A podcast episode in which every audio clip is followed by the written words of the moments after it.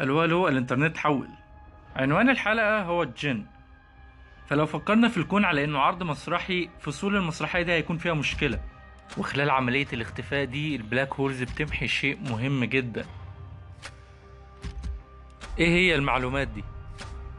تعالوا بقى نرجع نتكلم عن ميكانيكا الكم والحكاية دي هتوصلنا لتلات احتمالات ملهمش رابع. وزي ما قلنا الحلقة اللي فاتت إن البلاك هول بيكبر. وده المفروض يغير نظرتنا للكون كله. وتأكدوا إن سر العرض ده دايما في الفصل اللي جاي. The show never